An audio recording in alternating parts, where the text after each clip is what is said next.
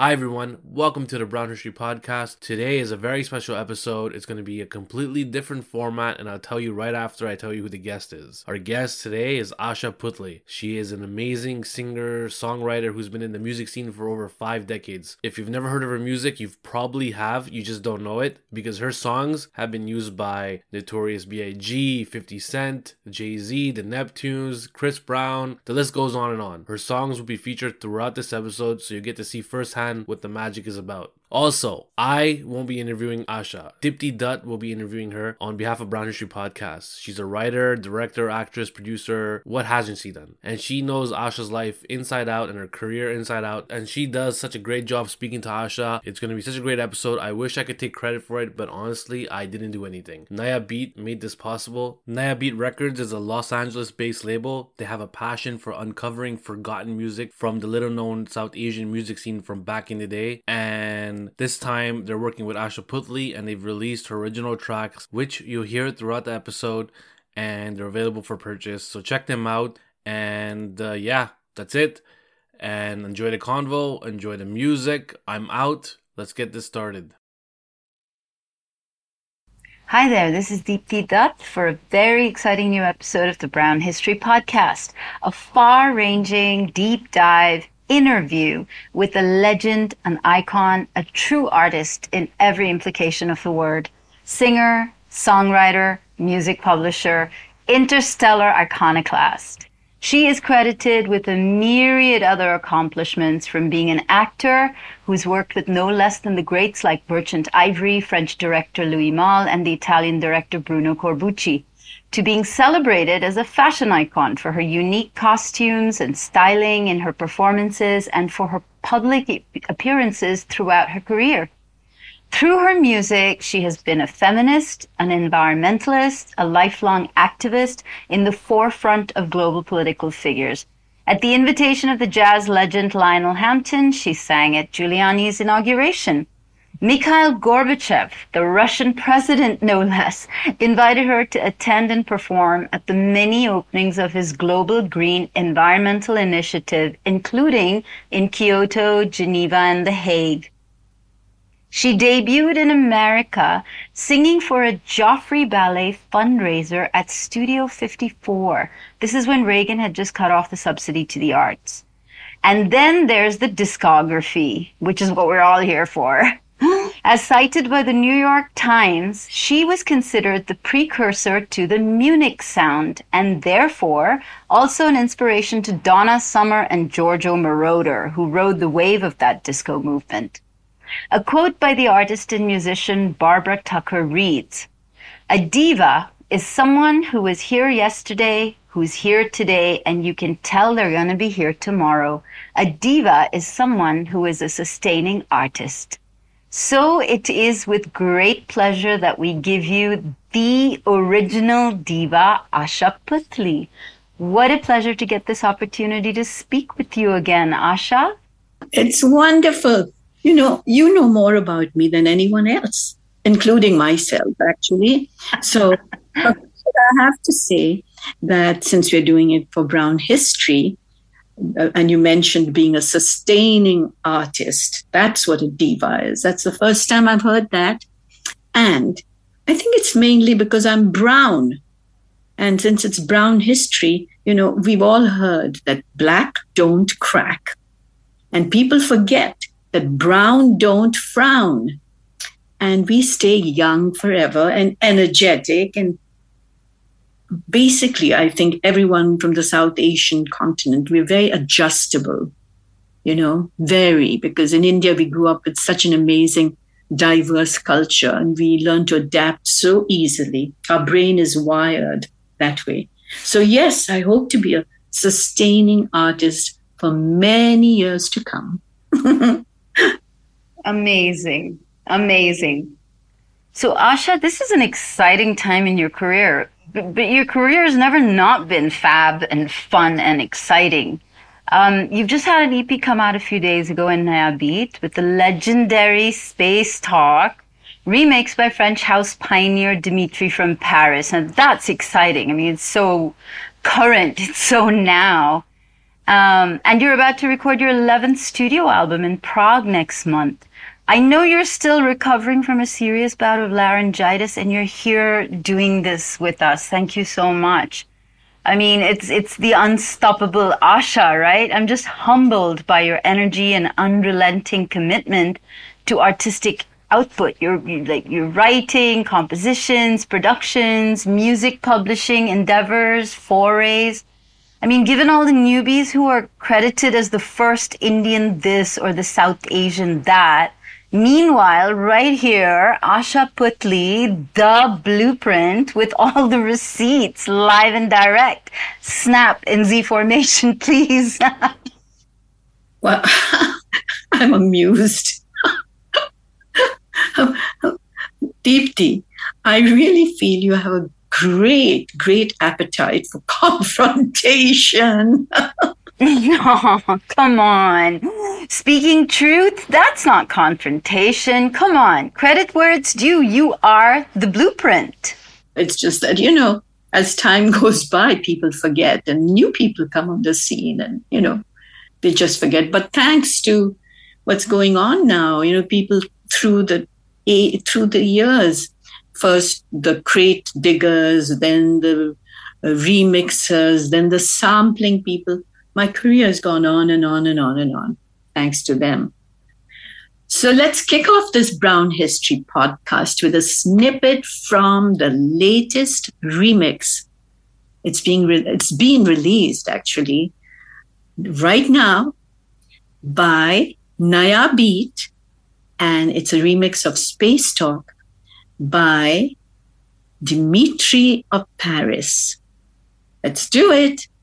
Great. Let's have a listen. This is uh, for the Brown History Podcast, a snippet from the remix, uh, Asha's new album that just got released last week. This is the remix of Space Talk.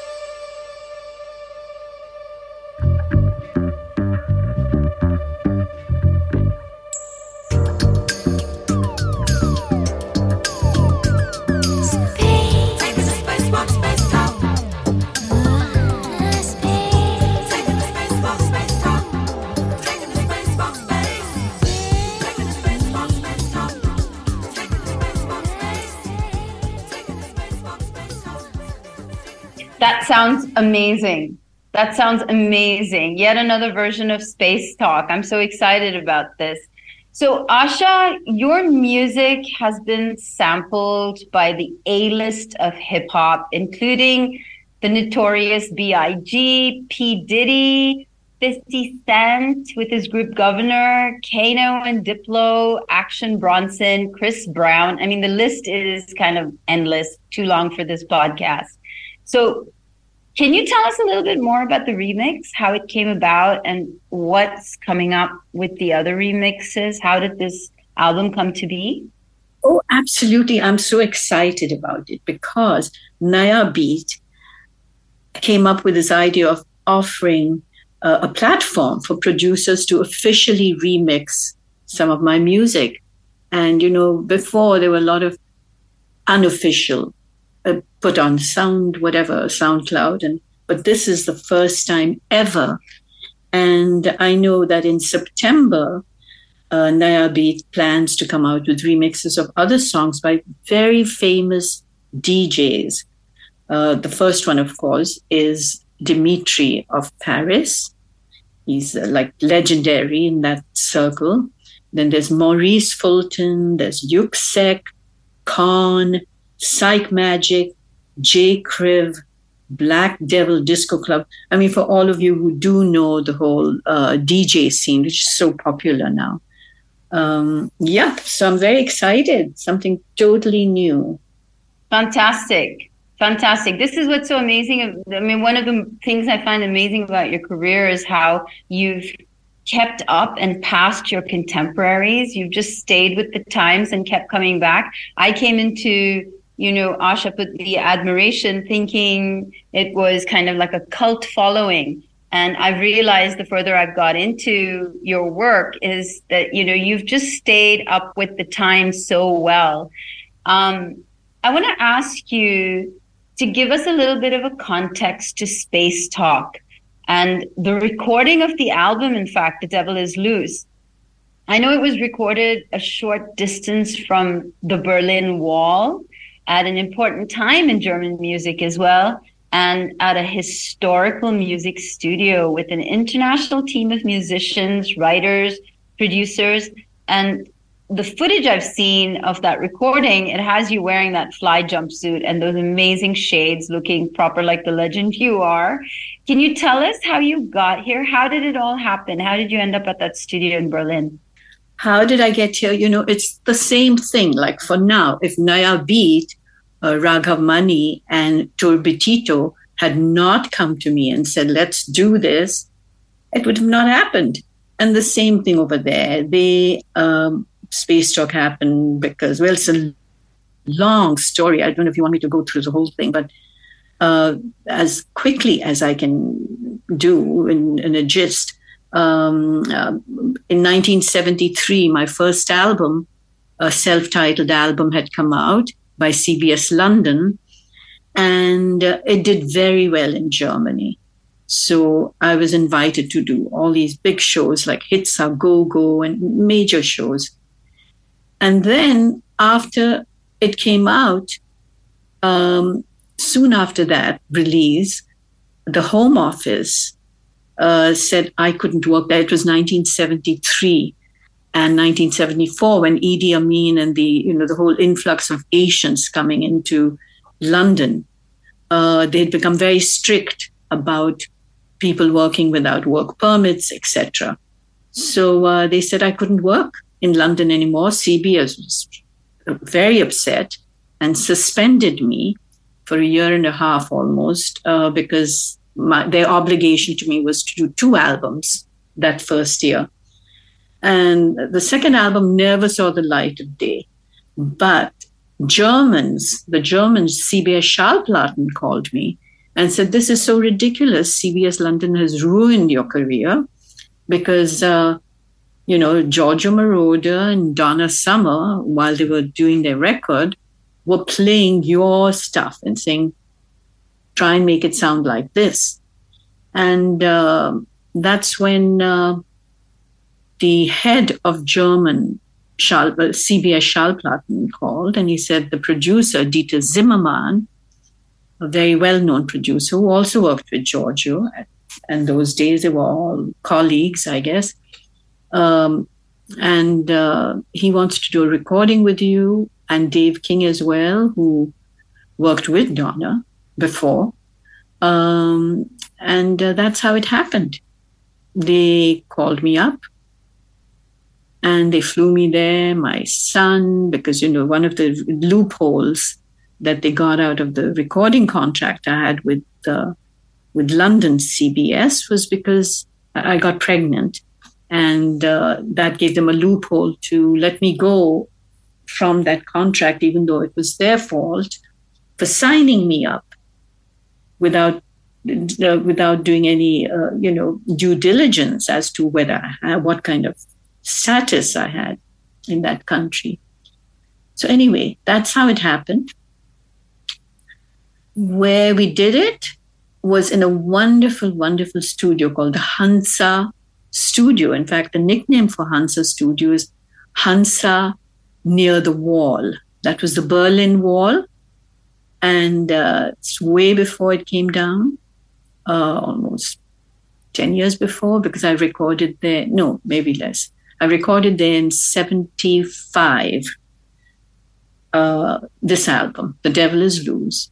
I know uh, soon after that, David Bowie, a lot of people came, U2, all big bands, the big rock bands came and uh, recorded in that studio. It's a legendary studio, of course, Hansa.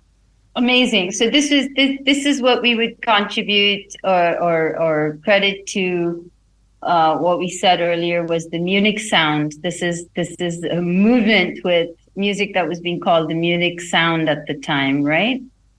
Yeah, it was called the Munich sound because most of the producers that created that whole, you know, with the synthesizers and that particular sound. Uh, well, all the producers lived in Munich. Dieter Zimmermann, the one I worked with, you know, naturally. Um, uh, Rainer Pietsch, Giorgio Moroder, uh, Thor Baldursson. Uh, oh gosh, there were so many amazing producers. I can't remember all of them, but uh, the names, I mean. Uh, but that's how it started. And I remember when they flew me in, just to give you a little bit of a, a retrospective of the pivotal moment. Um, as I mentioned to you, I was pregnant. They flew me in into Munich. That's where I met everybody, and uh, um, with my son and a nanny and my husband, everybody. I had to write the songs for this album, first of all, after signing the contract. So they gave me some tracks to, to write lyrics on. And I remember I didn't speak German at all. The only thing I knew were the words on the menu, because that's all I did was eat, eat, eat. And um, um, I knew Kartoffel because that means potato and uh, so the and they'd given me this music. So i worked on some of the lyrics and the melodies and blah blah. First day at the studio. And uh, i get in there and he's already been there earlier laid down the tracks on this huge machine. I think it was like 48 tracks or whatever it was in those days. And uh, he says are you ready? Uh, we've already got the song we want. They thought I'd have all my lyrics ready, and I didn't. I was busy with the new baby. So, and it turned out to be a song I did not have the lyrics ready for. So just then the phone rang, and it was the, uh, uh, Rudy Wolpert, who was then the president of CBS, saying, Have you started? Because now we're already two hours into the uh, studio time. And uh, and Dieter said, mm, I don't know what he said, it was all in German, but the only word I heard was something that sounded like Kartoffel. And I sort of panicked. I said, Oh, he's probably saying I look as fat as a potato. You know, don't forget, I've just given birth to a child and, you know, well, six months ago, but still, I'd put on 30 pounds. So I said, Oh, he's calling me. But so when he got off the phone, I said, How horrible. Did you call me a potato to Rudy? And he said, No, I didn't. I made him repeat the whole conversation. And then what he had said was, The Teufel is lost. So when I heard the Teufel, I thought he said Kartoffel. And what the Teufel is lost means the devil is loose. What means that all hell is breaking loose. Because one, I was late. Two, uh, juggling all this. too. I was not ready with the lyrics. So he said, all hell. And I said, please give me just 10 minutes and I'll have the song ready for you. So I wrote the lyrics because sometimes people ask about lyric writing.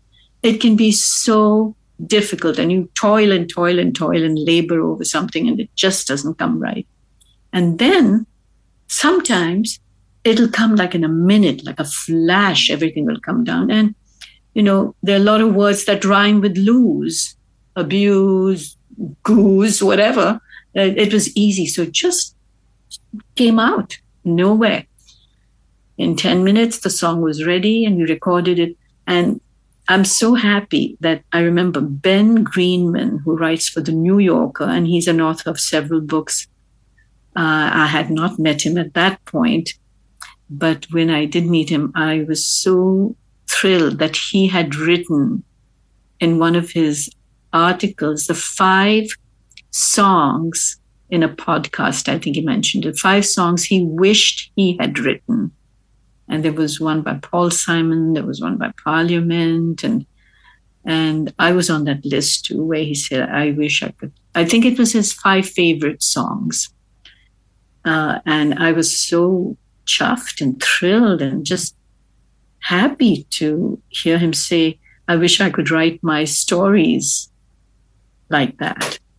So, and then it became a gold album. That was my big hit, the first one. How fantastic! I've I've I've I've always wondered about when uh, where the title for Devil is Loose came from, and you've just told us the whole history of it. So it came from it came from Berlin, and it came from that sound, and it came from German. the Teufel is lost, huh? So a little more on space talk from you, Asha. Will you tell us the the history of space talk and and and let us know how space talk came about? Absolutely, yeah. Well, um, space talk in particular. Well, I'll have to go back to when I was quite young.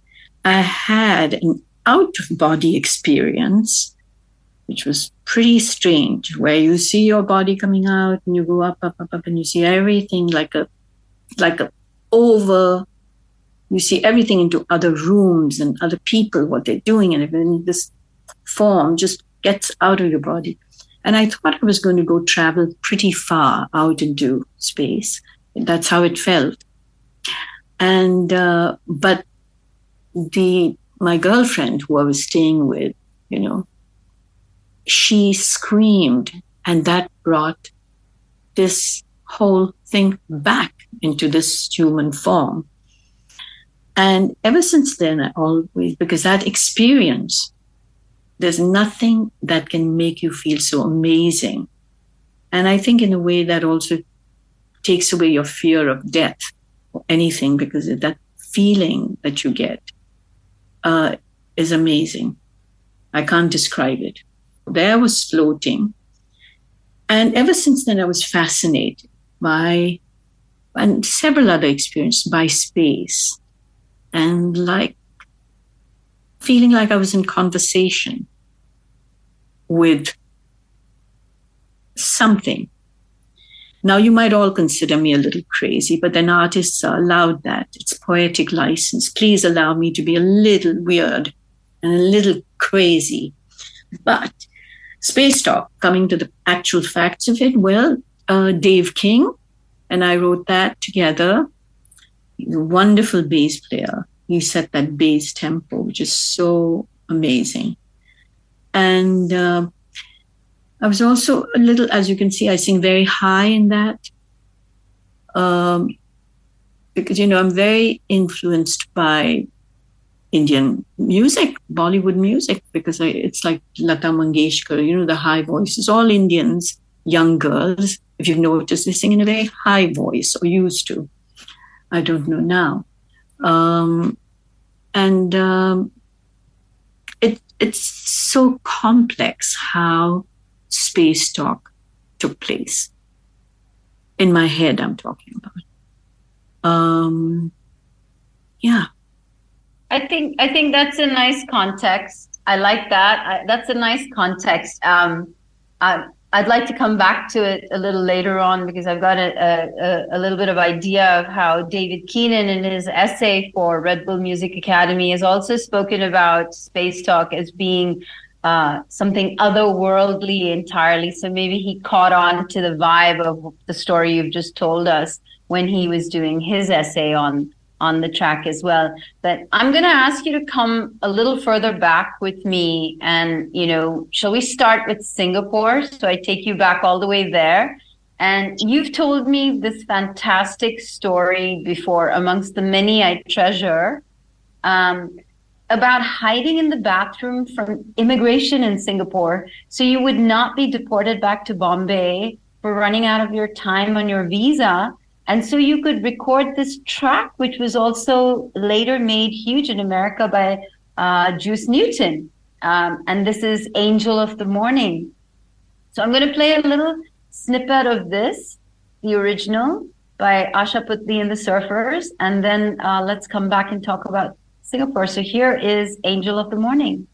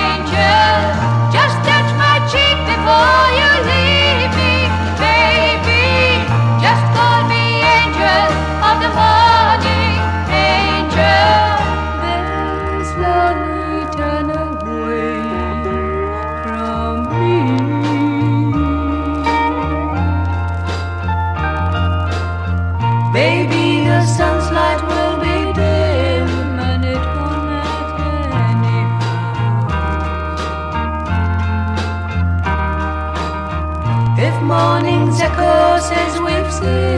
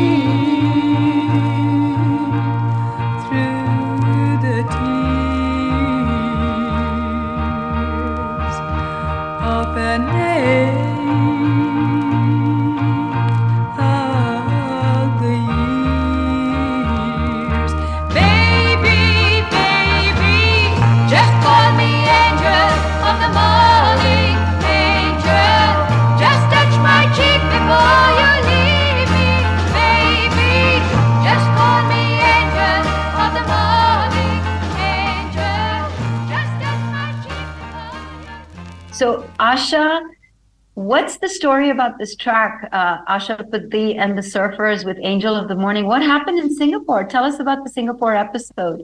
Well, first of all, for anyone who is in my age group, in the 60s, we did not have passports just for the asking. I mean, we couldn't just get a passport. You had to get a P form. You had to get uh, all kinds of things, uh, a, a, sponsor and this and that. And it was pretty tough to get out of India. In any case, I didn't have a passport. So um, it so happened that uh, I'm telling you, sometimes when the stars are in confluence and they all work in your favor. And I think young people, when they're in their 20s, teens, 20s, 25, even till 30, maybe 35, your brain, I think, has a certain capacity that if you're passionate about something, you can trigger out, trigger off a manifestation of what you dream of if it's really there, your intention and your mind has to be very focused. And I remember my father for my 18th birthday had given me a car, a little tiny, it was called a Vauxhall. And uh, my neighbor, she was a stewardess and she was much older than I was. Beautiful, always smelt great and looked fabulous. And she said, Oh, Asha, will you give me a ride to, to the city? So, of course, I went with her to Bombay. We lived in the suburbs. And uh, she went to pick up her check. So I went in with her, not dressed at all, looking quite dreadful. And the general manager came up to me and said, Gosh, we've been looking for just two girls to join BOAC, which is now British Airways. And um, we want someone like you. Will you please join us? I think we, the, the lady from London is here. She'll interview right now.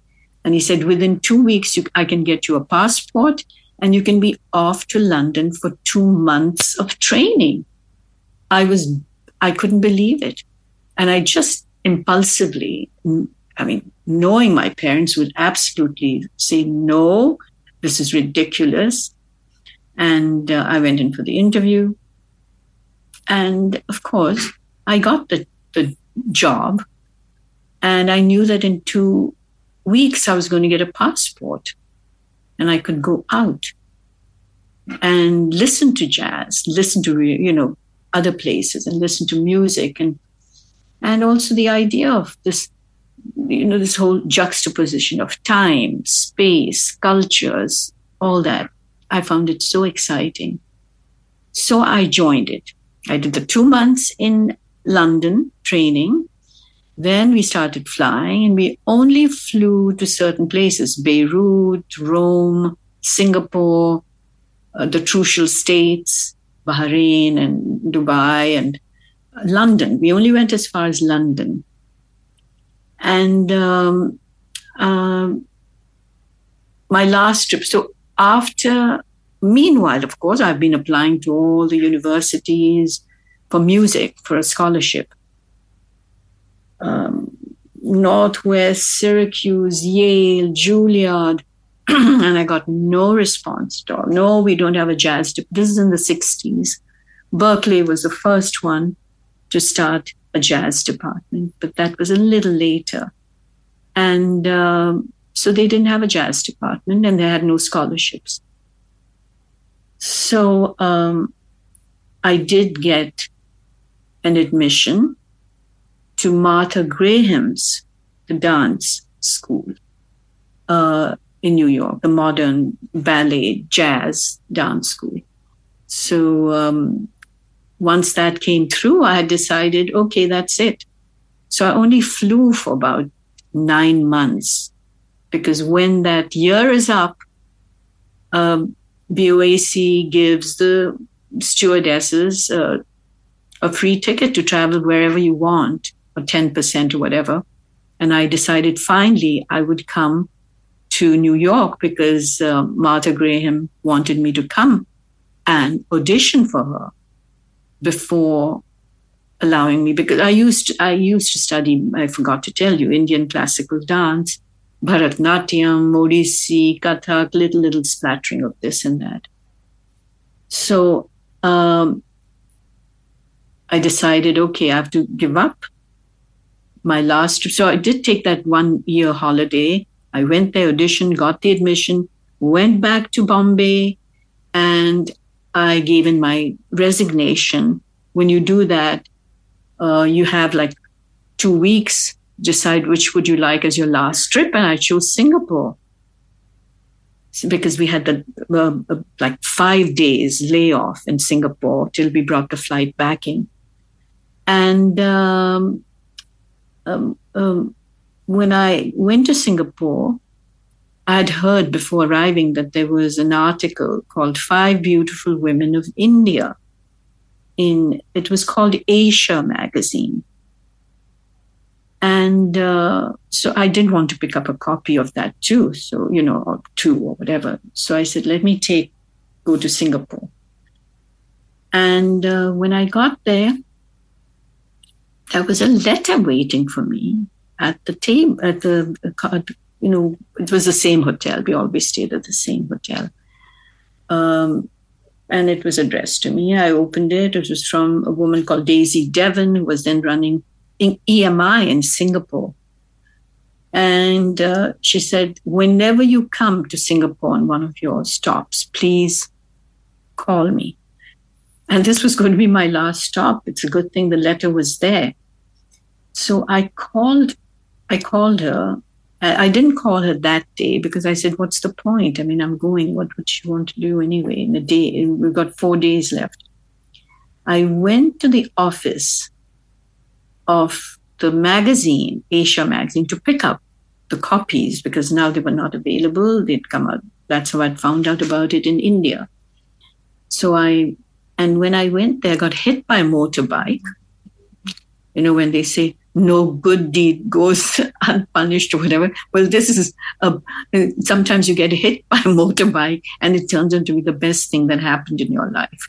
So I got hit by a motorbike. I went limped up to the office, got these magazines, and then I left, went to, to called up BOAC, and I said, look, I've been hit by motorbike. The doctor gave me a thing, put it in the cast, blah, blah. And he said, well, you can't fly, so we have to put out, pull out another stewardess. So I said, oh, wonderful. In that case, now I'll call this lady. And I called her, uh, Daisy Devon, and she said, how long are you here? And I said, I'm here for two more days and I have to leave after that. And she said, please come. And, uh, and that's how it happened. I made a recording with the surfers in Singapore. And uh, we hadn't completed it actually when I was supposed to leave and go back home as a passenger now, of course, because I couldn't operate. And that was my last flight ever for British Airways. But what happens on the day that you give up your your your job you also lose that visa because you're not the employee anymore they can't be responsible for you so immediately the i guess the when i didn't take the flight british airways uh, informed the immigration that i haven't taken the flight. So the immigration people came. I was in the studio at the time. So i hid in the bathroom. And of course they went to the hotel. And finally, of course, they did come the next day, and I had to take another flight out and get back because my visa had expired. That's the story about how Angel of the Morning happened. no gain without pain. Oh, what is it? Yeah, no gain without pain. Who would have thought the history of your first recording with the Angel of the Morning had to do with a bike running into you? A, a motorbike accident caused Angel of the Morning. And I wonder if Juice Newton knows the history of the song before she did it so much later. Such an amazing story. I've never met Juice Newton. I don't know when she did it. I have no idea. This was 1960, I guess 66 or yeah. 67, somewhere there. Yeah. Juice Newton's an American singer, and this came about uh, in the 80s. So wild connection there.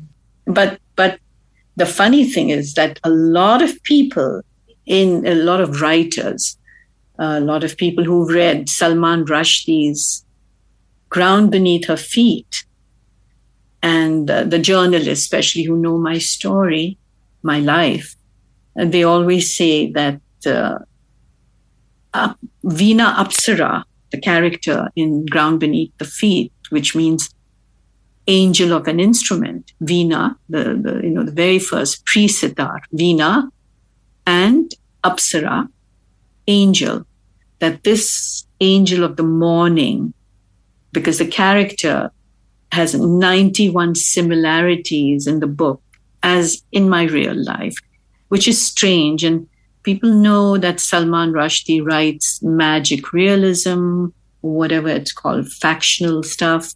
Perhaps, you know, when he's, he's uh, inspired by something or whatever.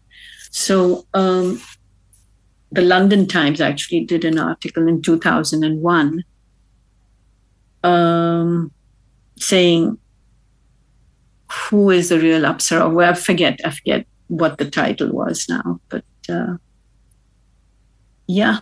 And they quoted some of the similarities. They did their fact checking, of course, before printing the article. And there were a lot of things that Veena Apsara says that are similar to what I used to say to the London Times or in, on television. For example, I used to say I'm 6,000 years old, and Veena Apsara says the same thing. She says she's 6,000 years old. And uh, where I grew up, same place, my aunt's name, she has the same aunt. Too many similarities. My friend Andy Warhol, of course, he's named Andrew White or something else different, but I forget now.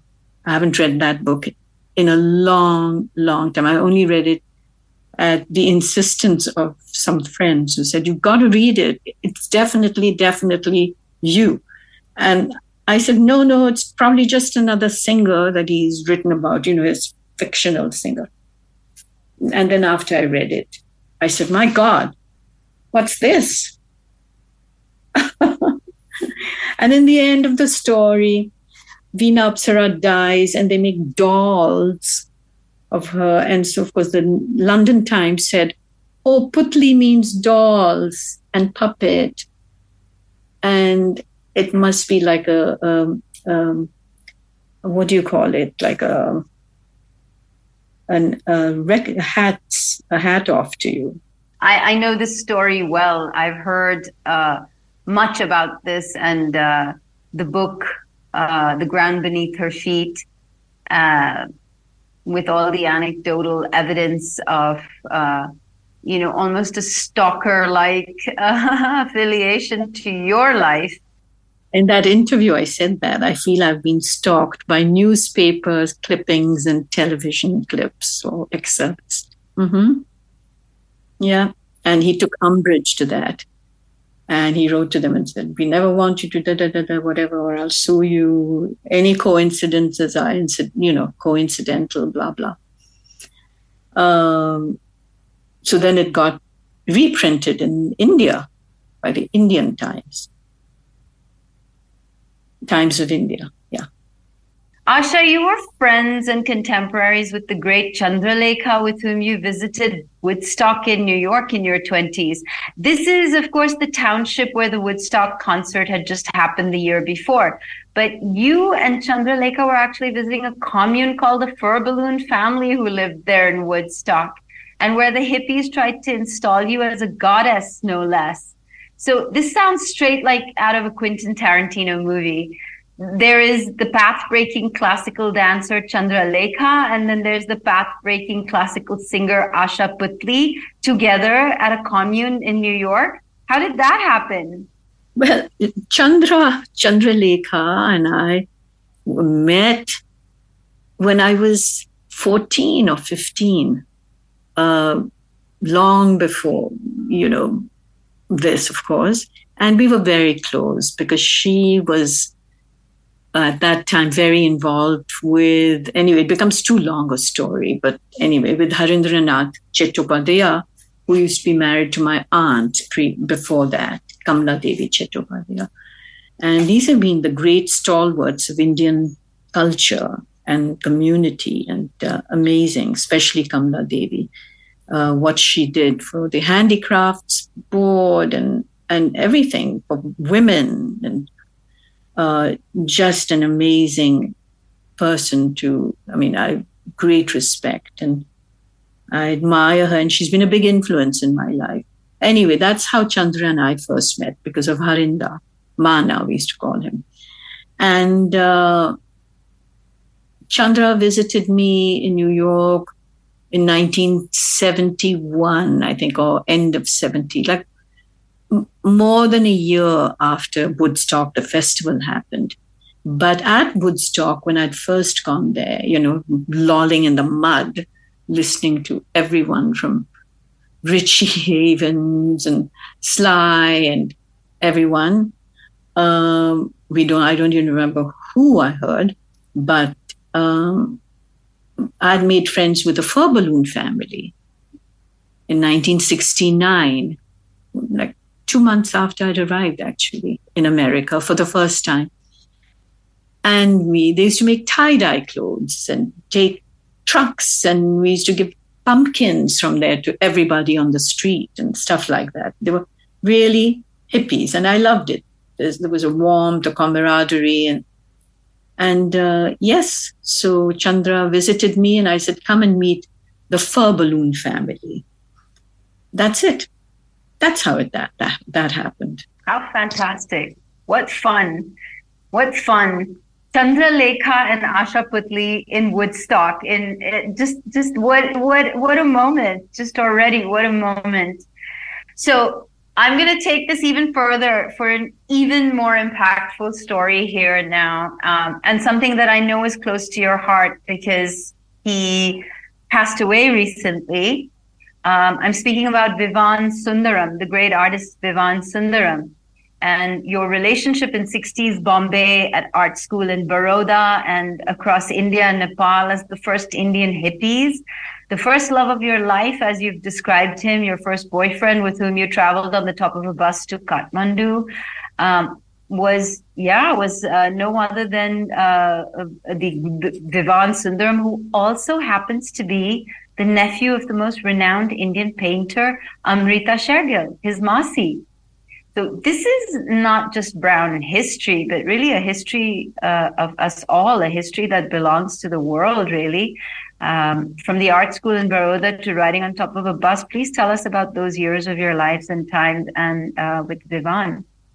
Well, sweetheart, this would be taking me totally off into a very long and arduous conversation. But all I can say was he was a big influence on my life uh, we were very much in love, of course, naturally. And uh, he was older than I am by a year and a half. And he had graduated already. I was still at university. And he went on to teach at Rajghat for J. Krishnamurti at J. Krishnamurti's school. It's now called, I think, the Rajghat Besant, named after Annie Besant. And uh, I followed. I went there to be with him. That was my, you know, and then from there we as as you mentioned we we at that time we didn't have passports and the only country we could go to was nepal because you know india had a hegemony over nepal in those days and so um, we went to swayambhunath and amazing visually i mean it was like a dream world seeing the living goddess and you know it was just amazing and uh, but Vivan was so committed. I mean, and I think he was a big influence in my life, not only with with how I viewed the world, with our, I mean, as well, I think all your relationships, close relationships, influence you, you know. And I'm very lucky that I had someone like Vivan in the formative years of my life.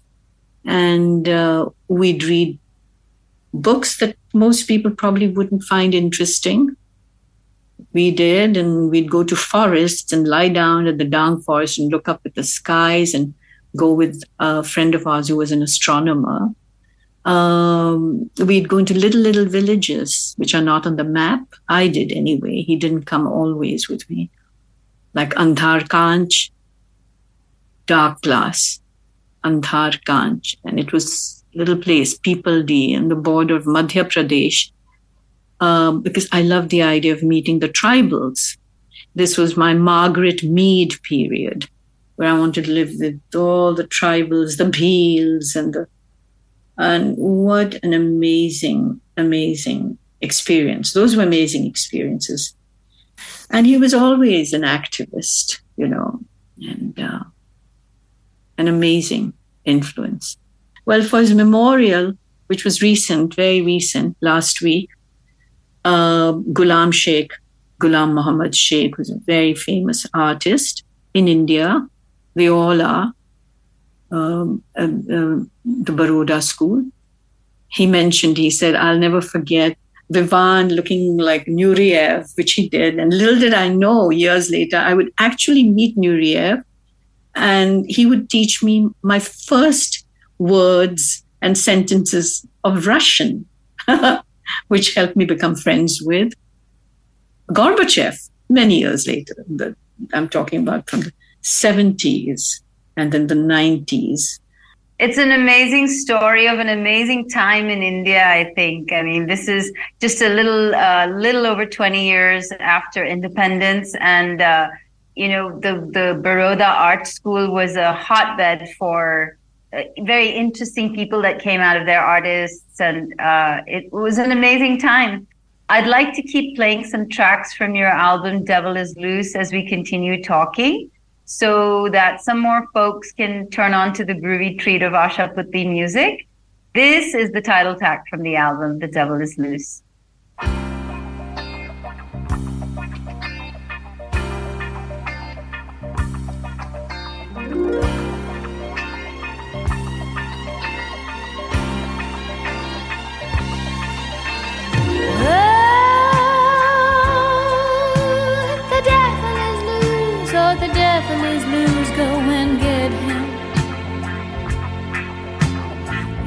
All day by singing the blues.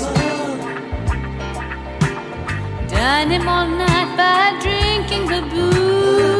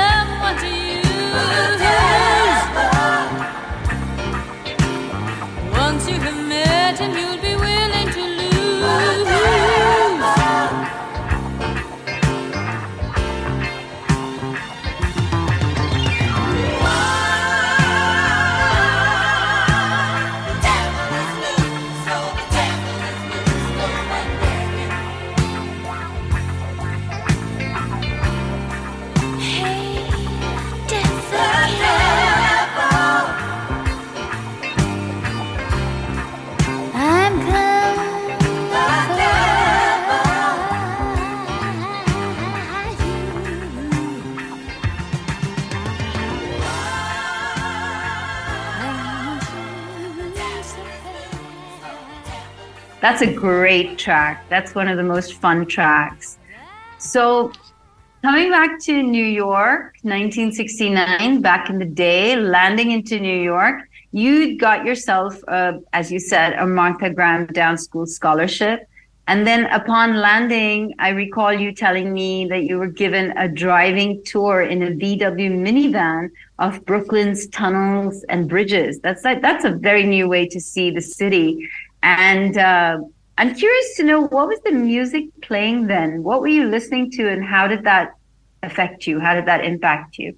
I had a big influence because I was listening to music I had not heard before, much more, more R&B, more funk, things I hadn't heard before, which led to the funk thing, you know. But uh, um, yeah, and of course jazz. I was listening to jazz, all the different whatever was playing on the radio. I can't remember right now all the stuff.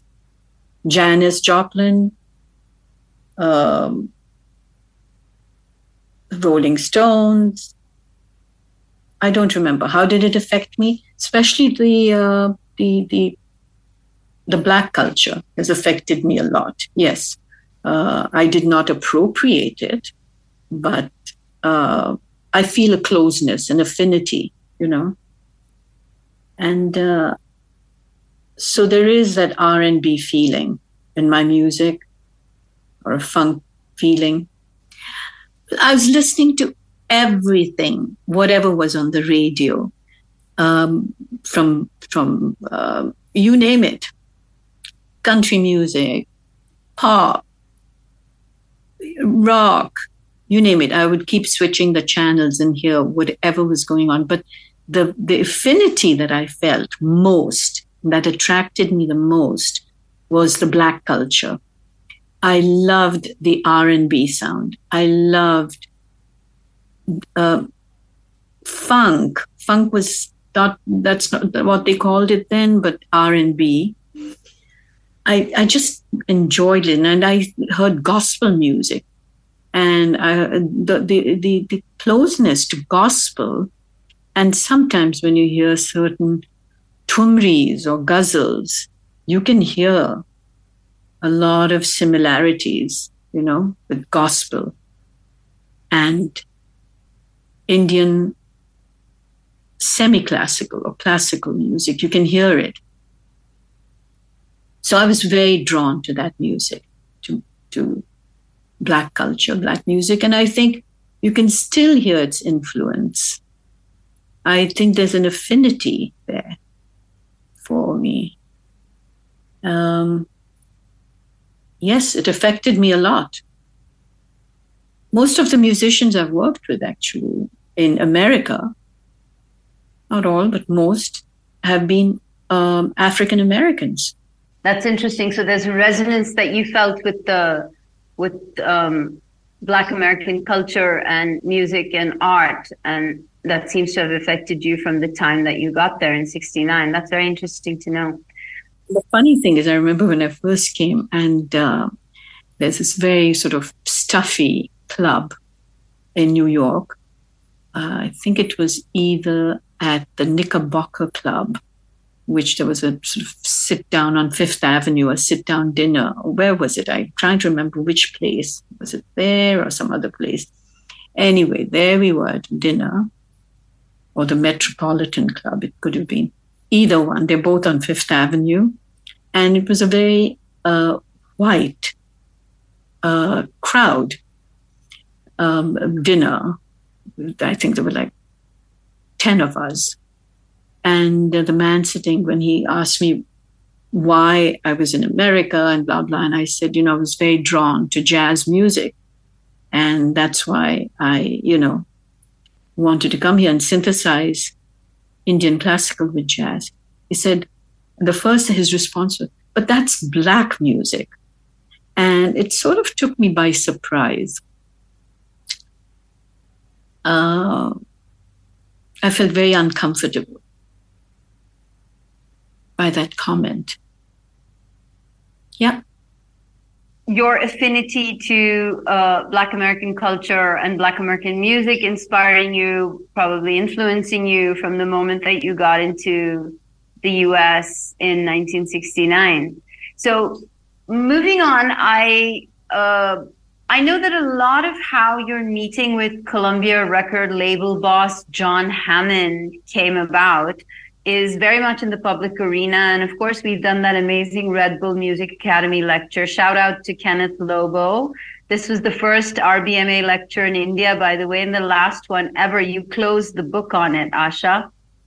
So I'd like to know a little more about your personal experience landing in New York City from a not dissimilar Bombay, which too is a global port city. For instance, I love the story of you walking past the secretary who never transferred your call to John Hammond, nor ever gave him your messages, even though you'd been calling. And she was a gatekeeper of her time. So then the day came when you did land that meeting with him and you walked past her desk on your way into Hammond's office. Do you remember what you were feeling? What were you thinking when you were walking past into your office? The woman who had been calling, and do you think she knew it was you um, oh. when you walked in there? Oh, I made sure that she knew it was me. Are you kidding? of course. I made sure. I said, huh, you never gave them to him, I said. And then I went, na, na, na, na, na, no, no, it was wonderful. And it was really thanks to, to um, dear, dear, dear Ved Mehta's book.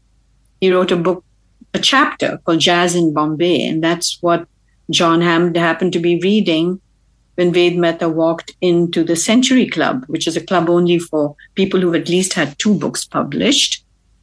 And uh, that's when he said, Who's this girl and where is she? I'd love to hear her. And uh, so I was discovered through a book. Classic, as it should be. As it should be.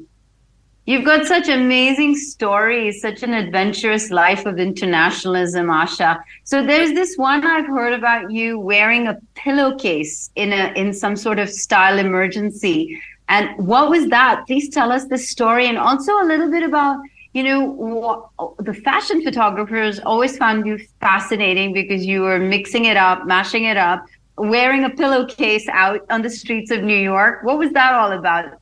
I don't know what it was about. All I can tell you that I had more dash than cash.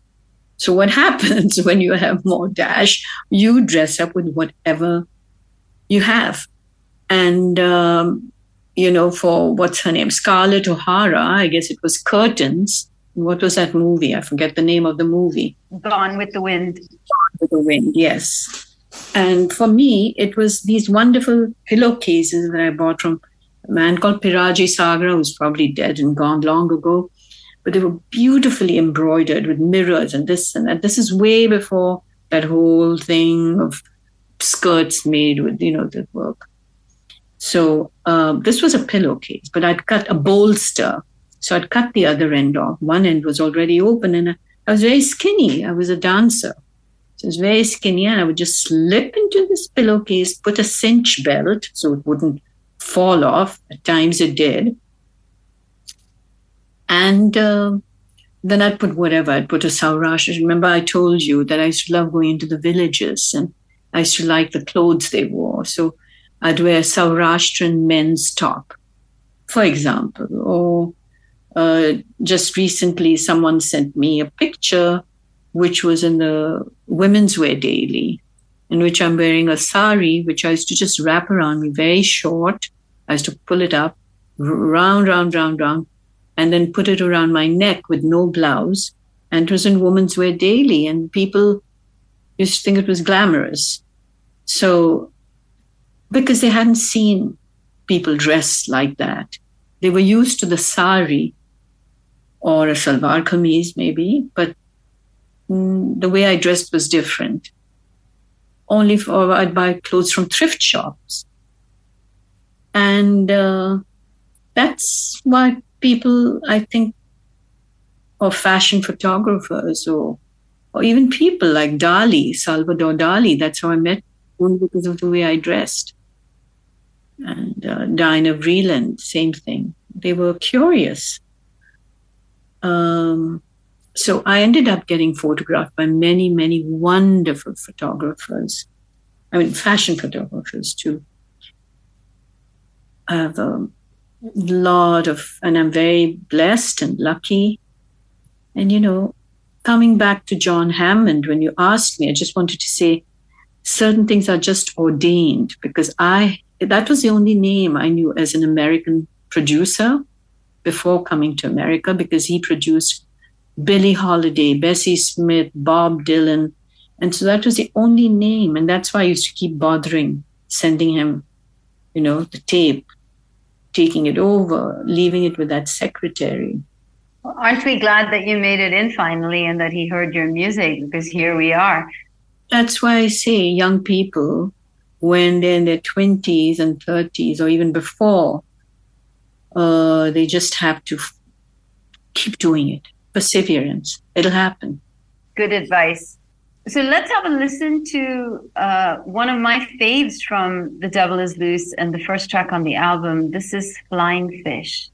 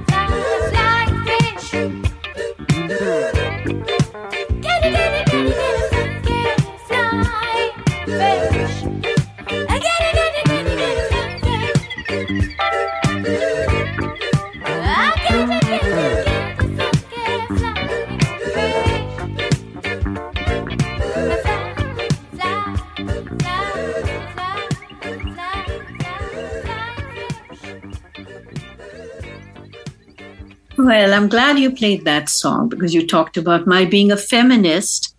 And that song is really about the duality of women because we fly, we, we swim, and we fly. And that's what it's about.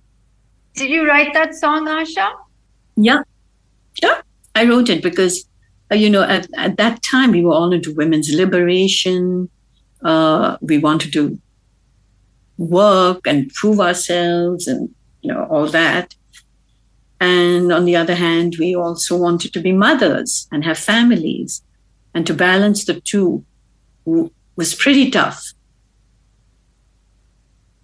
You know? So not much has changed from your time to now, it looks like. Yeah, but I think, I think women, yeah, I guess not. I guess not. It's always the same thing. But that was about women, about the duality that we have.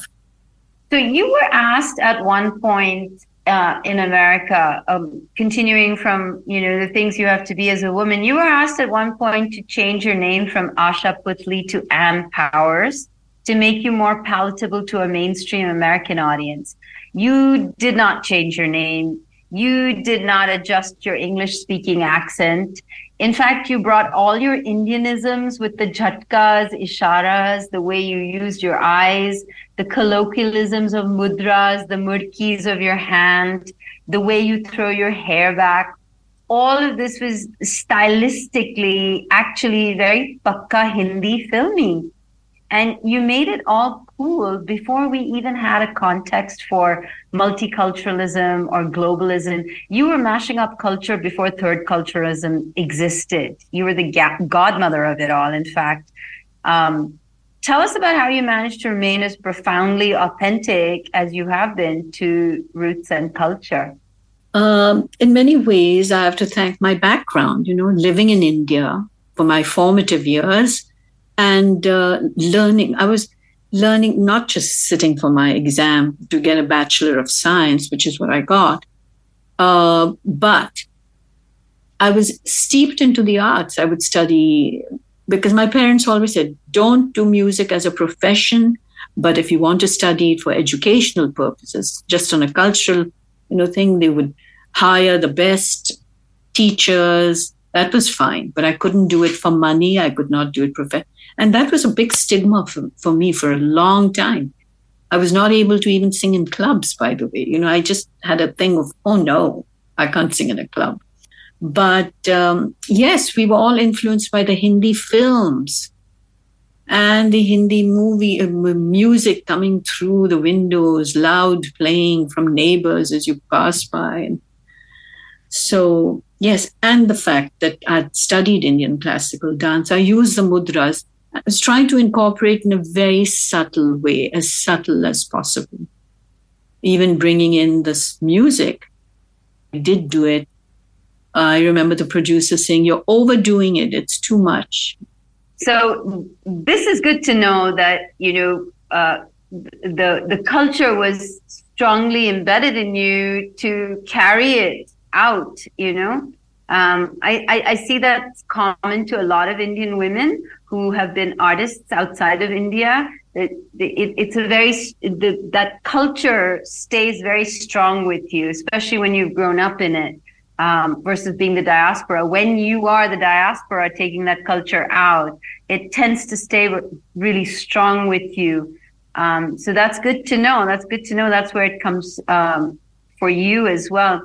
So moving on, I'd like to play another track from The Devil is Loose. This is Say Yes.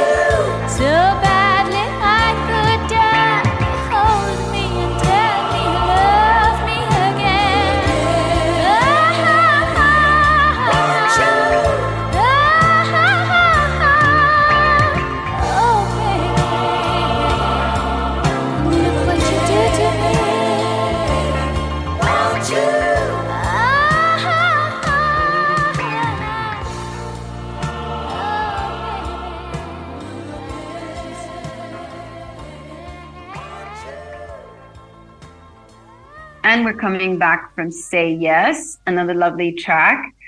Um, I'd like to speak about your work with the legendary Afri- African American, very seriously avant garde experimental jazz musicians.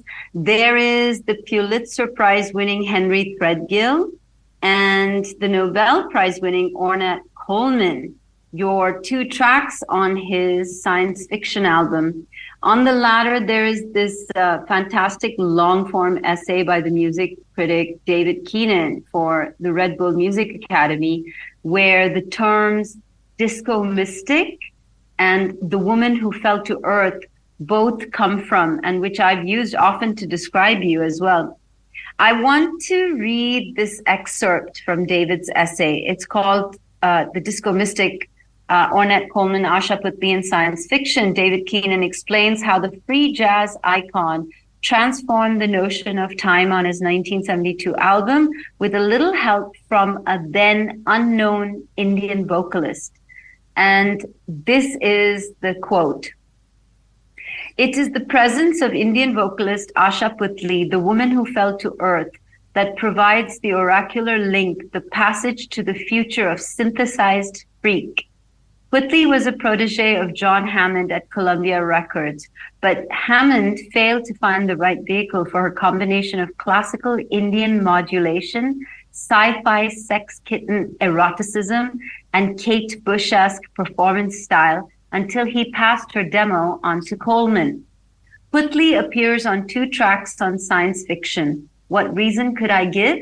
and All My Life where the group's complex rhythms pulling two ways at once open out the ballad form in order for her to undress it completely. What reason could I give? She sighs, singing from deep inside the track, the third eye of the storm. To live only that I love you. How many times must I die for you? Only when I'm without you. Where will the clouds be if not in the sky when I die? But just as Coleman helped invent Puthli as a future disco icon, Puthli took Coleman's science fiction out into the wild. Over a span of 70s and early 80s recordings with titles like 1001 Nights of Love and I'm Gonna Kill It Tonight, Puthli, under the spell of Coleman's break with the past, minted a free form of free floating, ultra sexualized intergalactic disco that matched hyperventilating time with erotic electronics and surreal sonic environments. Give me some space, she gasps on Space Talk from her 76 album, The Devil is Loose, as though it's essential oxygen for her.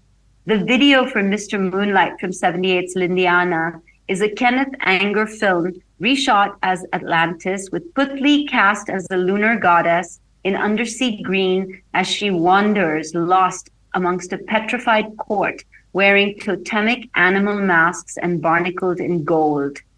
Take me into lunar glow, she purrs over tidal rhythms, and we feel the moon's pull. By this point, Puthli has gone so far out that she has spacewalked into inner space wandering on the floor of the amniotic ocean inside the time of the body itself. These are ragas for the cities of the red night, pure body music, no longer for the stations of the sun and the stars. Woo! I've never read any review or piece of writing that is more apt to who you are and the journey of you as an artist archetype. It's amazing. So this also goes back to what you told us about space talk and how it came about with with your experience kind of n- navigating cosmic space and time. Will you tell us about your work with Ornette Coleman and the democracy of music, which you have cited as your learning from your time working with him, Asha? Yeah, you know, it's it's amazing. I have never met this gentleman, David Keenan, but he writes so beautifully. I mean, so amazing. And I really would like to meet him someday. I hope I can because uh, I mean, I don't know how to describe it. It's beautiful. I wish I could sing and write music like that. anyway, yes, you asked me about Ornette. Coming back to on it, I again have to thank my upbringing in India because as a young girl, I did yoga, meditation, and which helps us a lot. I don't do it anymore, but I used to when I was young. And uh, it's it's just amazing when you work with something like avant-garde music that I had never ever worked with anything like that before. Uh, I was used to American standards, and suddenly, out of the blue, there's all these different musicians playing and improvising, but at the same time staying very cohesive. It can be very challenging to sound perfect, cohesive, and in the frame of everything when there is no frame. Uh, so um, that's when you just go into your inner sound and you just focus on your inner self and whatever's playing around you. It's like like being in space, like you hear it, and it's like being uh, uh, um, floating in space, and you maneuver yourself through the notes, and you maneuver yourself out of a falling star or whatever. That's it. That's what it was like. And yes, what I meant by democracy of music is exactly that, because each musician was doing what they felt with that composition and yet staying within the, the whole thing. And that is democracy. You, you are yourself, but you're still a huge community. And uh, you look after each other and you look after the fact that you're following your path, you're doing your thing without being a hurdle in anyone else's way and just moving through it all. And here it is the time tested, time traveling, spacewalking, cosmic superstar of a track, Space Talk. Let's have a listen.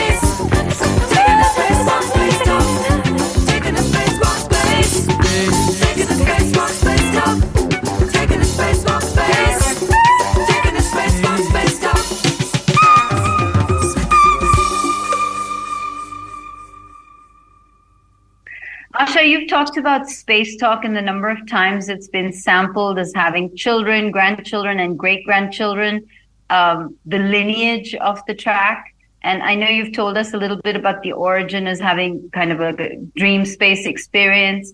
But as an artist, what was the what was the origin of this track? What does it mean? Where did you get the lyrics from? What is it trying to say? Uh, what it is trying to say is that humans and aliens and space beings will all come together in the near future. That's all. And I used to always joke because this is a record uh, was not appreciated when it first came out. And uh, then luckily, it was sent out through British Telecom on the 40th anniversary of the Apollo launch.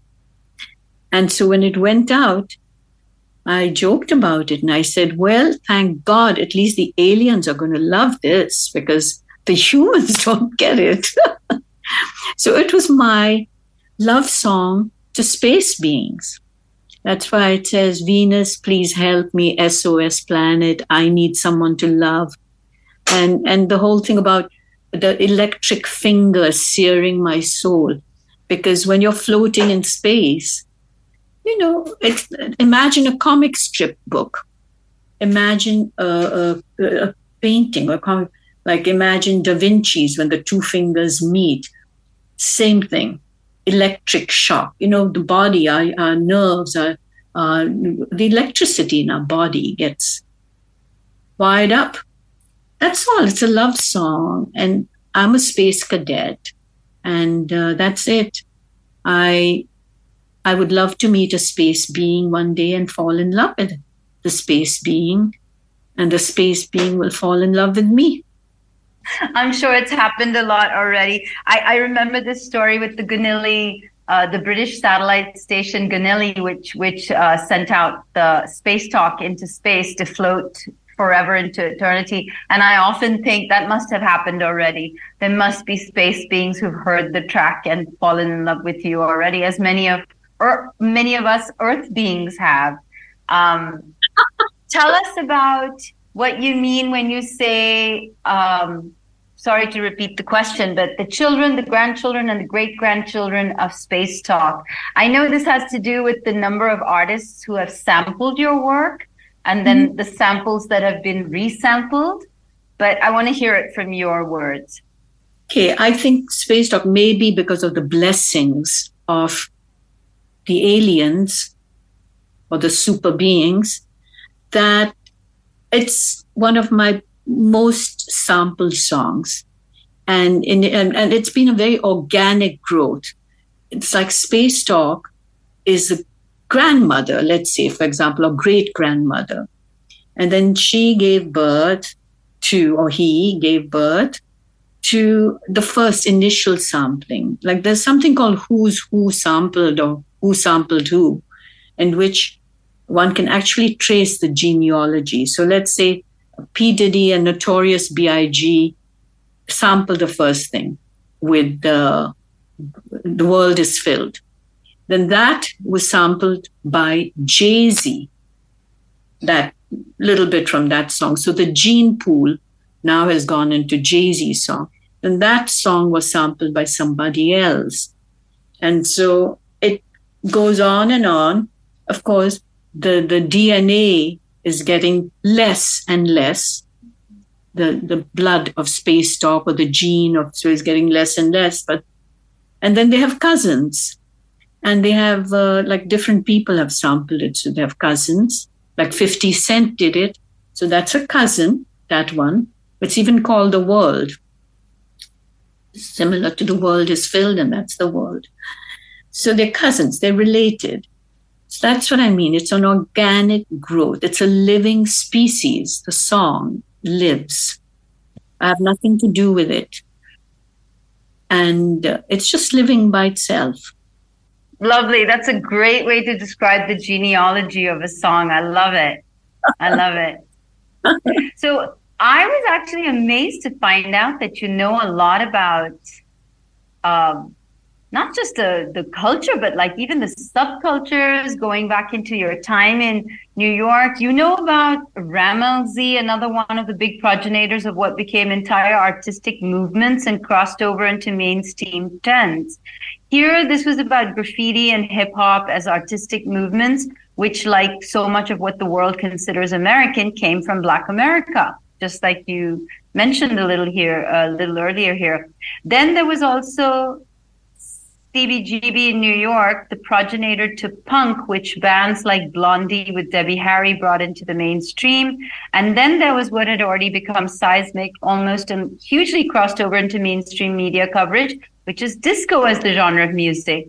And especially the New York City hotspot known as Studio 54 with Andy Warhol and his disco glitter gang.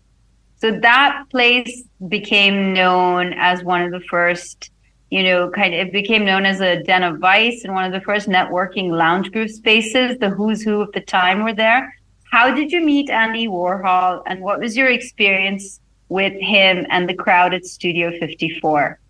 Well, that's a lot of different things you've asked me. Well, first of all, how do I know about the graffiti and the hip hop, uh, hip hop uh, scene? Well, actually, I met uh, Jean Michel Basquiat through Andy, by the way and um, uh, uh, and you have to because art and music painting and music go together. One movement always follows the other. You will always see that always. And and going back through history uh, how did i meet andy? I met him in 1970 i was invited to a book opening a poet friend of ours invited me. His name was Gerard Malanga, and he was pretty close to Andy. And in those days, Andy used to carry, so he was at, it was wonderful bookstore, like a historic bookstore called Gotham, the Gotham bookstore, which doesn't exist anymore. Uh, sadly, I mean, if you look on the internet, you'll find a lot of nice things about it. I'm sure it's quite a historical place. Uh, so Andy was there with his microphone. That's how I met him. And he was sticking it in everybody's mouth and, you know, getting us to say something or the other. He was basically quite very quiet in those days, you know. He'd been shot and whatnot just before that. So he came up to me with the mic and I said, Oh, please. I said, Don't shove anything in my mouth. I'm not that kind of girl. and I don't he thought it was funny. He thought I was amusing. And that's how he took a liking, I guess, to me. In fact, I had no idea how much he really cared and liked me till much, much, much later. But he was always advising me about what to do and what, and but he also would take my ideas and uh, steal them, which he did quite often, you know, with a lot of people, not just me yeah, like the dollar, the whole dollar note thing, it was somebody else's concept. And he, so um, when when I first met Andy, well, but I must say, um, recently at the Whitney Museum, they had recently, meaning during the COVID time, at the Whitney Museum, they had a retrospective of Andy. It said from A to B or A to Z or whatever it was called. And as you entered the exhibit on the right in a case was and they had opened one of his time capsules. His time capsules were things that in a year when he found it he'd put things that he really liked or whatever which were on his desk. And right in the center of this exhibit was my album which i knew he liked it but i didn't realize he liked it that much so it was in his time capsule, along with wonderful things like uh, Bar- William Burroughs' book, uh, the Beatles' lyric book, the uh, Lou Reed's album, uh, Marcel Duchamp, who I know he absolutely loved Marcel Duchamp work, and other letters and invitations and all, all in that. It was in that um, um, display and I used to keep thinking, I wonder if all these people came alive at night, like all these things could speak to each other. what an interesting conversation that would be. But anyway, I had no idea he liked, I mean, I an inkling because I remember a couple of times, um, like um, Andy. Andy was the first one, by the way, to call me. He had my first album, not Devil Is Loose, the first one, the self-titled Asha Puthli. The second album is She Loves to Hear the Music, and the third is Devil Is Loose. So he had Asha Puthli album, which had not been released in America. I'd been suspended and then dropped from CBS London. And uh, he had called me and he said, Asha, your thing is playing on the radio. And I said, Really? So I went and switched it on. And it was Donna Summer, you know, sounding like me. So I said, That's not me. I said, Andy, it's somebody else. And I didn't go into the details, but that was it.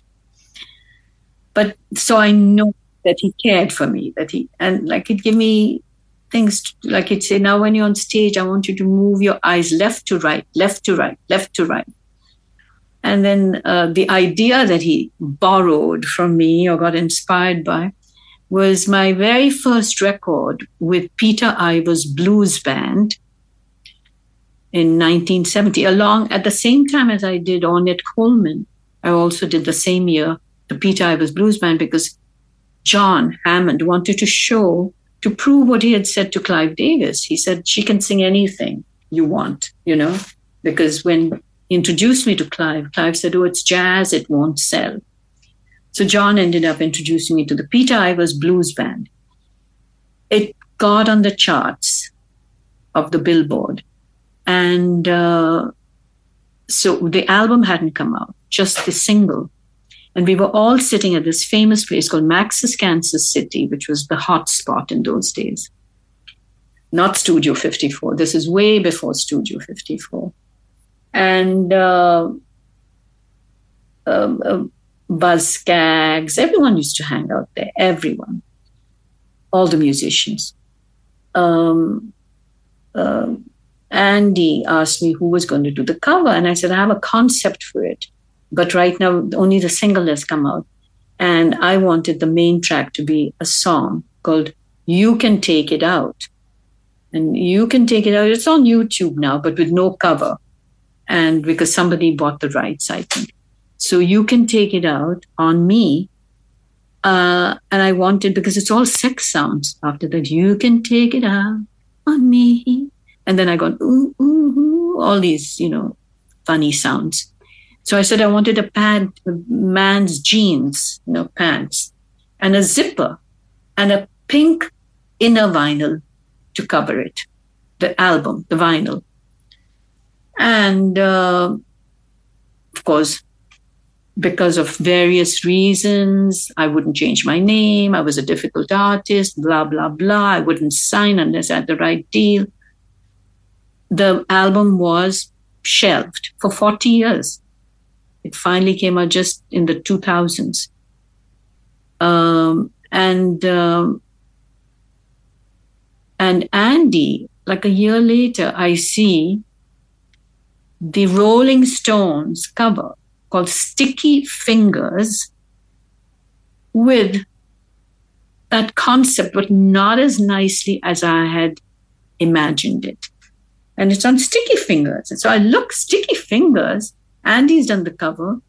There is no title called Sticky Fingers. I was doing You Can Take It Out because I had a title called You Can Take It Out.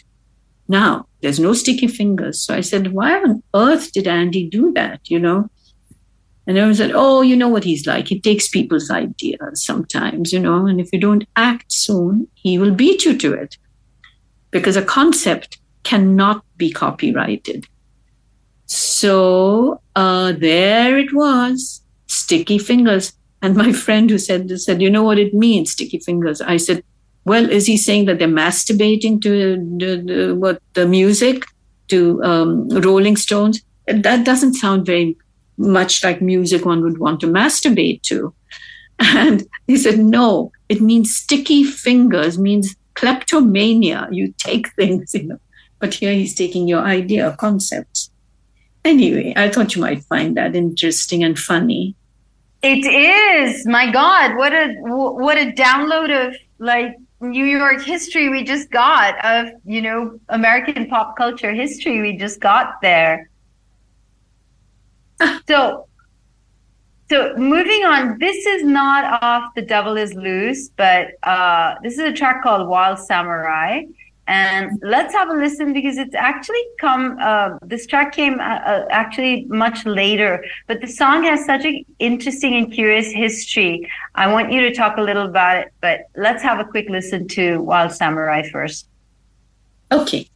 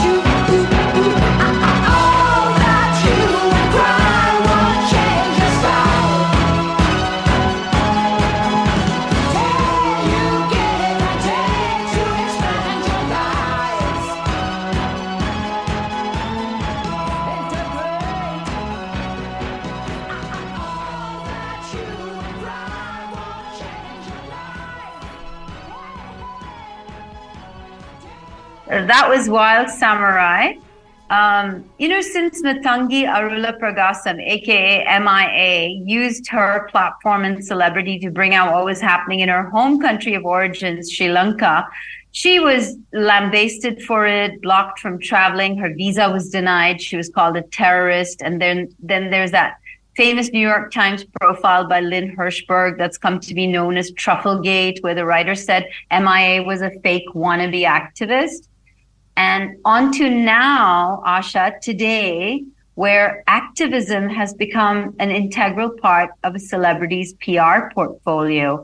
There's X number of appearances for a chosen celebrity cause, which are absolutely required to possibly counter in the public eye what constitutes the vast privileges of celebrity. But before any of all of this, you were already involved in what is now known as celebrity activism. So, specific to this track we've just heard, Wild Samurai, which is, I think, my favorite of all your music, um, and how it's related to Southall in the UK. Why did you feel to lend yourself your art, your work, your platform? What led you to it before there was a context for such activism? Can you tell us about how Wild Samurai is related to Southall? Yeah, because I saw it in the newspapers, what was going on in Southall. And I remember when I was a stewardess for British Airways and we used to go into Heathrow, and I used to always see all the people who were cleaning the bathrooms, doing all that work. They were mostly Sikhs, you know, the, the, the uh, uh, immigrants uh, who had just come and they'd only, you know, they didn't speak much English either. Uh, that's the reason they wanted the Indian girls on British Airways because to deal with the uh, economy passengers, the immigrants who were going for political asylum or whatever, uh, they went. Uh, and I saw in the newspapers, come what may, we're here to stay. Big placards. There's a picture. And I was relating the Sikhs to the samurais because, you know, the whole Kacha, Kanga, the, the, the, the, the, Samu, the, the Kirpal, the, the idea, they are like samurais. They are warriors in a way. You know, they have strength of a warrior. So that's how that came about. It was really a song for them. And I mean, if you read the lyrics of that, it's all bricks and bones may break, whatever it was, bricks and stones may break my bones, but whatever. It's like, uh, it's all about, I'm sorry, don't remember the lyrics I wrote now or the tune? I haven't ever sung it because it was never released in London, by the way. These records were never released just in Japan, of all the places, those rock albums. See, the good thing about rock albums, and I like doing those rock albums, Rainer Pietsch, the producer of it, saw me on a television show uh, doing uh, Sing Me from a, my second album. And uh, he came up to me and he said, You really should be a rock singer because you have the moves of a rock singer. I said, okay, fine, let's do a rock because it gives you a chance to express more things, you know, like they can. Many people in the rock industry have done pro- pro- protest, and they're all activists. A lot of, a lot of them. So that's how that happened. Yeah. Great.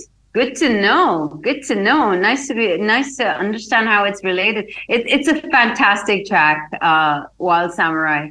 So, Ashan, bringing you into the present time, what are you doing now? I know we have this remix album with Naya Beat just out, and if you haven't gone and got yourself one, please get out and grab one. Like everything else Asha does, this too is going to turn out to be a collector's item. So make sure you've got one for your collection. And of course, for the Fab Grooves. But Asha, we'd like to know you know, you're recording an album next month in Prague. Yeah. But before I talk about my new album, I just wanted to tell you that uh, the song, uh, we're talking about Naya Beat, the first time I met Raghav and, uh, and Philippe was when they came to use one of my tracks, Chipko Chipko, in their compilation That's how I met them. And uh, funnily, you asked about uh, ac- activism, and Chipko is a song which I wrote uh, because of, uh, in a way, Sundarlal Bahuguna, who was the father of environment in the sense of save the Narmada, save the pla- plants. And Chipko was all the tribals who were hugging the trees. And they would tell the forester, you cannot cut the trees. You want to cut the tree, you have to cut me. And this whole symbiotic relationship of human and tree was so important that that's what that song is about in Chipko. It's a woman saying, Don't bend me this way, don't, you know, and Chipko, Chipko, Ari Baba Dekho, Ari Dekho, Ari Dekho. You know, it's all, it's, it's um, with Michael Jackson's Smooth Criminal uh, track. You know, that that's how we did it. Because um, Michael Jackson was so big in India at the time. And that was my one of my early or first in Hindi pop albums ever. Raghav knows more about that. He can tell you about it. So, can you tell us a little bit about what you're doing in Prague next month, Asha? About the new album you're recording in Prague? Yes, yes, I am. And I'm doing it with a label called MKMM. They're based out of Prague and Italy. And that's where I'll be recording it. Um, it's amazing because uh, the man who owns this company, what a story. But I don't want to digress. I don't know how much time we have. But I'm telling you, when you have fans that love you and are devoted to you, uh, it's the best thing. Fans are my friends. They're my true, true friends. They are my family. They're everything to me, my fans. And Gabriel Grillotti was a fan who searched for me for two years before he found how to reach me because uh, this was in 2007, I think. And he found me. And then his dream, when he was young, and he was working with the marble and San Pietro and all, and through all that hardship, he'd put the earphones and listen to my music. And his dream was one day to be able to sing with me. That's how it all happened. And he was just a true, true fan. And he became very wealthy, thank God. And he achieved his dream. And then he built his own studio. I mean, he's like a mogul, you know, and he's an amazing person. He's another person who, when you manifest things, it's so important. And he did that. He did it. So uh, that's who I'm working with. I love working with him because of that joyousness. And there's a certain, I mean, certain, um, I don't know what you call it, you know, a feeling. Like I love working with Raghav and you and people that I just love. So I think we've saved the best for last. A little bit of a drum roll moment here. We know about a very exciting documentary project on your life that's about to happen. Very exciting, and it's about time. Um, can you tell us a little bit about it? How it came about? What led to it? Uh, there have been many times over the years I was asked to have a documentary done on me, on my life. And I just felt I wasn't old enough.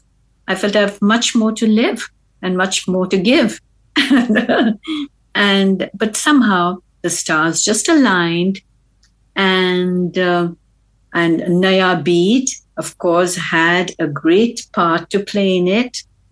And uh, so I'm sure very soon you'll hear all the details and everything. So, from all of us here on the Brown History Podcast, thank you so much for your time and generosity of spirit to share yourself as an artist with all of us.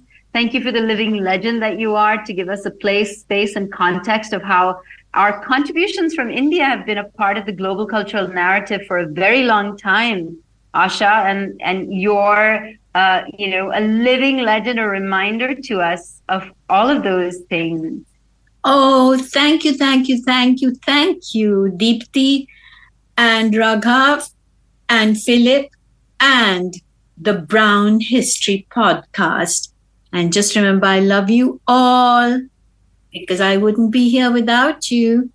Love it. We can only look forward to all you have still to bring in Give Asha. Right now, it is this fab remix Space Talk EP from Naya Beat.